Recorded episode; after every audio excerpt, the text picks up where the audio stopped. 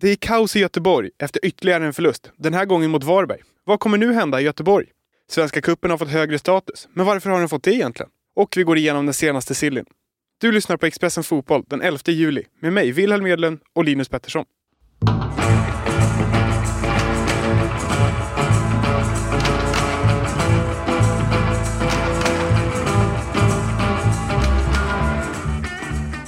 Ja, Linus. En eh, 1-2-torsk hemma mot Varberg och nu är det tufft att heja på IFK Göteborg och att spela i klubben. Ja, om det inte var tufft innan så är det sannerligen tufft nu. Jag såg att det var en del supportrar som var ute igår och pratade om att det här kanske är den mörkaste tiden som Blåvitt-supporter som, som de har upplevt och det kan man ju, kan man ju förstå. De har ju, IFK Göteborg har varit uppe i allsvenskan i ja, vad är det, uppåt 60 år nu. Va? Och det är klart att många av dagens supportrar var inte med senast de var, var nere så att säga. Så att, eh, ruskigt mörkt, ruskigt tufft för, för alla runt den klubben. En vinst, fem oavgjorda, åtta förlust. Det är den resultatraden. Nej, den är ju skrämmande dålig. Och Varberg var ju en sån här match, kändes det som, som de var tvungna att vinna. Eh, Varberg som låg bakom dem i tabellen ligger bakom fortfarande, men nu på samma poäng. Varberg har ju också inte heller vunnit förrän igår. Nej, exakt. Och slår man inte Varberg, vilken match ska man vinna då den här säsongen? Lite den känslan tyckte jag man klev av eh, matchen med igår. Eh, och det är klart att det, det, är långt kvar av säsongen fortfarande, men vi ska komma ihåg att IFK Göteborg har tagit 8 poäng på 14 matcher. Och ska man upp i de här 30 som man ofta pratar om då, för, för att klara av, så ska man ta liksom 22 på, på de kommande 16. Det är ett rätt Alltså det är en rätt hög höjning av poängsnitt och sådär. Det måste ju verkligen hända grejer om det här ska, inte ska sluta riktigt illa. Men, men varför, varför befinner sig Göteborg där de befinner sig nu då? Det ju, hade man vetat svaret hade man väl jobbat inom föreningen. ja, men om vi ska hobbyanalysera det här projektet. Ja, alltså det känns som att man varit inne på det rätt många gånger tidigare, men allt grundade sig vid kontinuitet. Att man har tagit extremt mycket felbeslut tycker jag under extremt många år. Man har, man har bytt personer på ledande poster på allt för snabb tid, allt för kort tid. Eh, det är väl en av de stora delarna skulle jag säga. Sen har de haft en, tycker jag, smått galen självbild också under de senaste åren. Det var ju två år sedan som ordförande Bergling var ute och pratade om att de skulle förbi Malmö FF och det är ganska snabbt. Och Håkan Mild, klubbdirektör, pratade ju inför säsongen att de minsann ska vara topplag i år, eller i alla fall med där uppe och hugga. Eh, det har ju tagit alldeles för lång tid innan man inser vad man faktiskt är just nu i, i den svenska hierarkin och, och det tror jag har straffat dem ganska mycket. Sen tycker jag också man har träffat fel på, på transfermarknaden och plockat in alldeles eh, för, för mycket spelare som inte har lyckats alls. Eh, och byggt en trupp som eh, ja, inte funkar överhuvudtaget. Så det är väl tre saker tycker jag som man kan peka på det du snackar om med transfermarknaden. Man hade ju en eh, rätt tydlig strategi med liksom hemvändare. Det var Wernblom, det var Marcus Berg, det är Wendt, det är en hel del. Men eh, är det rätt väg att gå? Var det rätt väg att gå? Med facit i hand var det kanske inte det. Nej, med facit i hand var det väl inte det. Men det är samtidigt tycker jag svårt att, svårt att klandra dem för det. Man tackar ju inte nej om en Marcus Berg eller en Oskar Wendt eller en Gustav Svensson för den delen meddela att man vill hem till IFK Göteborg. Det, det ska extremt mycket till för, för en sportchef eller en klubbdirektör att, att säga nej då. Eh, det tycker jag man ser från, från alla klubbar egentligen i Allsvenskan, att när, när sådana möjligheter kommer så tar man dem och det tycker jag man kan förstå. Sen är det klart att det inte har slått så väl ut som, som någon har velat. Och, ja, ingen av dem, förutom kanske Gustav Svensson, har väl kommit upp i någon vidare nivå den här säsongen. Och jag tyckte det var, man, man, man lider nästan tycker jag med Marcus Berg eh, som kanske spelar nu utan att ska spela egentligen. Vi vet hur mycket problem han haft med sin rygg. Och, när man inte har något annat tydligt anfallsalternativ, om vi återknyter till, till misslyckade värvningar och, och Suleiman Abdullahi som skulle startat igår till exempel, men som skadade sig sent. Så det finns mycket där eh, som inte är bra och som inte har gjorts bra de senaste åren. Och eh, det har ju också riktats kritik mot just det här med att eh, Mild liksom rekryterar sina kompisar, säger jag nu, och gör sådana här har öron med eh, fingrarna. men, men det har ju varit ganska mycket kritik mot att det är samma gäng som styr som, som har gjort det i, länge nu. Ja, och det fanns väl någon sån här, jag kan tänka mig hur de resonerade och tänkte att det finns någon, fanns någon dröm med att komma hem och, och liksom avsluta med att lyfta Blåvitt och kanske vara med och, och, och liksom vinna någonting till och med. Liksom man kanske hade de förhoppningarna när, när värvningarna gjordes som Emil där, precis som du säger, och, och Stare innan också ju, som ändå hade en tydlig koppling bakåt där också. Så att, Ja, jag tycker det är såklart fel med fast kanske, men ändå jag, jag, förstår varför de gjorde som de gjorde. Och, och det är klart att jag tror inte många Blåvitt-fans heller hade sagt nej till, eh, till Marcus Berg och, de, och liknande spelare. Om vi tittar framåt istället då, vad, vad ska man göra? De har redan bytt tränare den här säsongen. De, de körde ju på ett tag med de här interimlösningen och sen så nu har de tagit in Asko. Vad ska de göra nu? ja, det finns väl inte så mycket mer man kan göra. Man är ju en ny teknisk direktör också. Liksom, så att på lång sikt har man väl ändå gjort de, de sakerna man kan göra just nu. Sen, sen är det klart man har börjat plocka in lite spelare och det är väl ytterligare där man kan fortsätta, tänker jag. Eh, en anfallare till har ju pratats lite om, Astrid Selmani bland annat. Och, och sådär. Så det är väl det man kan göra. Eh, försöka hitta lite ytterligare spelare för, för att liksom försöka få någon injektion och försöka få in spelare som inte är så så sargade och, sorga, sargade och sårade i det här blåvita krisen. Liksom. Som kanske kan kliva ut på, på Gamla Ullevi och spela med någon form av mindre press och stress. Liksom. Uh, så att lite fler värvningar, det är väl framförallt det. Och sen bara försöka få ihop den här gruppen på något sätt. Det har ju hänt extremt mycket i truppen. Vi pratar tränare också, men det har hänt mycket spelare som har skadats och försvunnit. Och det känns som de inte riktigt har lyckats få spela ihop ett lag ordentligt. Så att eh, även fast det är svårt i det här läget så är väl det någonting som behöver fokuseras på också. Det du säger där om att man ska fortsätta värva. Jag har redan skrivit mina anteckningar. En rak fråga. Vill man komma till den här klubben i det här läget? Nej, det vill man väl kanske inte. Samtidigt är det ju IFK Göteborg är ju vad IFK Göteborg är. Det är lite samma sak med AIK också som är i den här situationen att det är ju alltid det är ju storklubbar och det, det kommer, de, sådana klubbar kommer alltid locka till sig spelare. Det kommer alltid finnas ett intresse där. Sen är det klart att man kanske eh, vrider och vänder på det ytterligare en gång när man ser hur läget är och att det, ja, att det faktiskt kan bli spel i superettan eh, nästa säsong.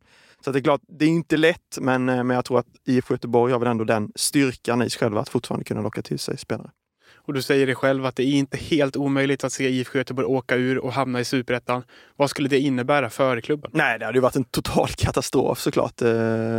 Man tycker, man, vissa pratar ibland att det kanske ja, men det kan vara bra att och liksom åka ner och starta om på något sätt. Ja, jag tror inte alls på det där. Eh, man borde kunna starta om på ett liknande sätt i allsvenskan i så fall och, och bygga nytt. Jag tror att det hade varit Ja, det hade varit såklart en mardröm för hela klubben och en helt ny ekonomisk verklighet och ett liksom extremt stort slag i liksom den här resan de vill göra och som de har velat göra i många år tillbaka till toppen. Det hade ju varit, ja, det är svårt att beskriva tror jag vi får hålla ögonen eh, på det här laget och se hur det går. För att det är typ halva allsvenskan kvar att spela. Ja, man har ju lite glömt det också. Eh, och, och som sagt, det finns ju fortfarande räddningsplankor kvar. Liksom. Men jag tycker när man börjar titta på poängskörden och vad de faktiskt måste göra under den här hösten så eh, ser det tufft ut. Välkommen till Coolbet där spänningen aldrig tar slut och underhållningen står i centrum. Här får du inte bara Sveriges bästa fotbollsodds. Du får också en spelupplevelse som är rättvis, transparent och framförallt rolig. För oss handlar det om mer än bara spel. Det handlar om att ta en paus, att våga chansa och att kanske vinna stort. Det oväntade gör varje ögonblick unikt. För dig över 18 år, stödlinjen.se.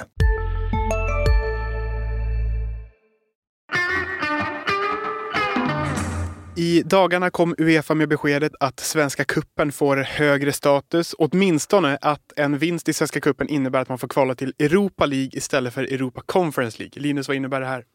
Ja, men det innebär väl konkret att kuppen kommer få ytterligare högre status, att det kommer liksom vara en högre prispott i, eh, ja, för vinnaren av kuppen helt enkelt och att det säkert kommer bli fler lag som, som kliver in lite hårdare i de här matcherna. Vi har ju pratat många gånger i många forum hur hur fint kuppen har utvecklats de senaste åren och hur, hur liksom perfekt det har blivit med den som någon form av försäsong egentligen. Att det blir tävlingsmatcher extremt tidigt på våren. Och många lag har satsat hårt på den. Det har blivit häftiga och bra matcher och, och, och sådär. Nu blir det ju ytterligare ett värde i det då. Eh, I att man får en bättre väg ut i Europa och man har även då räddningsplankor. Eh, om man skulle misslyckas i Europa League-kvalet så får man räddningsplankor ner i Conference League. Så att den eh, cupvinsten kommer bli ännu mer åtråvärd en titel är ju alltid en titel, men kommer du tvåa eller trea i allsvenskan idag så får du samma pris som om du vinner kuppen rent sportsligt. Men nu kommer ju de som kommer tvåa och trea i allsvenskan ha ytterligare en anledning att gå in stenhårt i cupen. Exakt, exakt. Jag tycker man har ju pratat ofta om att eh, ja, men okej, vi har redan en, en Europaplats. Kuppen kanske inte är så viktig för oss. Vi kanske lägger våran planering lite mer mot den allsvenska staten som kommer lite senare det kommer nog skiftas lite fortfarande, eller nu med, med det här nya beskedet att uh, ja, men det blir ju, och det är mycket miljoner i, i de här europeiska cuperna ska vi komma ihåg också. Så att, där kommer nog skiftas lite fokus från, från många klubbar också att ta kuppen ännu mer lite seriöst. Med, men det blir ju alltid så när det är mer på spel. Och kuppen som sådan då, kommer den på något sätt påverkas? Kommer den eh, läggas om på något sätt eller kommer den fortsätta som den är? Ja, inte som vi har förstått. För egentligen, det här är ju bara en kommunikation från Uefa och vi har inte sett någonting från, från SEF eller Svenska fotbollsförbundet eller liknande. eh, Någon kommunikation eh, sådär. Så att jag, vi får väl här och nu utgå ifrån att kuppen kommer rulla på i samma format som den har, varit. Bara med att det blir mer till vinnaren så att säga. Ett finare pris! Eller hur? Och eh, sommar är lika med Silly, så är det ju. Och eh, Häcken meddelade igår att de har gjort klart med Amor Lajani. Vad innebär det här för Häcken? Mm, ja, men först och främst att de får in en bra spelare. Rutinerad ytter. Bra på att skapa chanser, bra på att göra poäng. Ehm, kommer ju liksom stärka och spetsa truppen. Uh, Häcken kliver ju in nu, ett av lagen som ska kvala här till, till Europa och behöver ju såklart eh, fylla på. Ehm, det kommer ju bli ett intensivt spelschema eh, om, de, om de tar sig vidare långt här. Eh, så att eh, ja, det är eh, en bra spelare som breddar, stärker och spetsar. Hej, Ulf Kristersson här. På många sätt är det en mörk tid vi lever i. Men nu tar vi ett stort steg för att göra Sverige till en tryggare och säkrare plats. Sverige är nu medlem i Nato. En för alla, alla för en. Vi är specialister på det vi gör, precis som du. Därför försäkrar vi på Swedea bara småföretag, som ditt. För oss är små företag alltid större än stora och vår företagsförsäkring anpassar sig helt efter firmans förutsättningar. Gå in på swedea.se företag och jämför själv.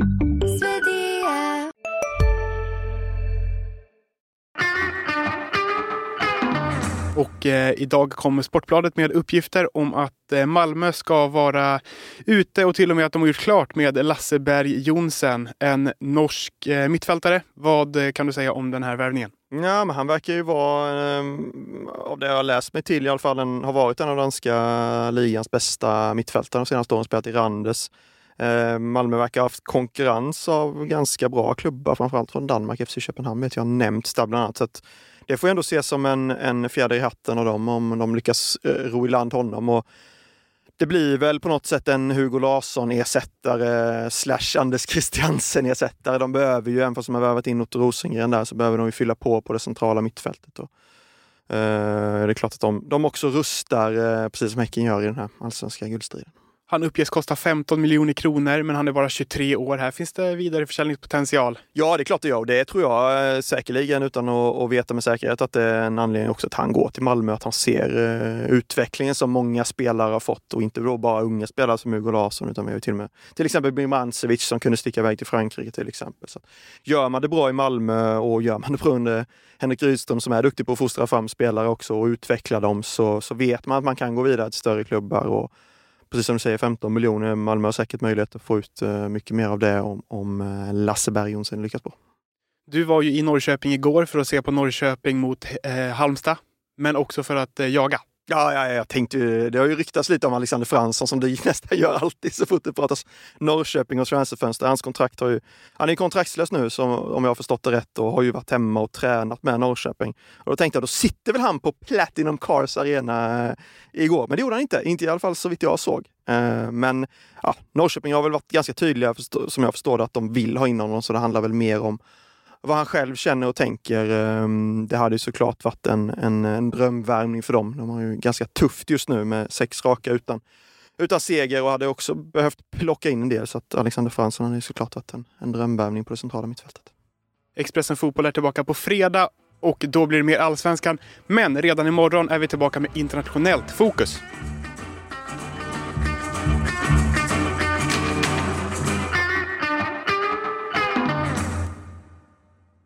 Du har lyssnat på en podcast från Expressen. Ansvarig utgivare Klas Granström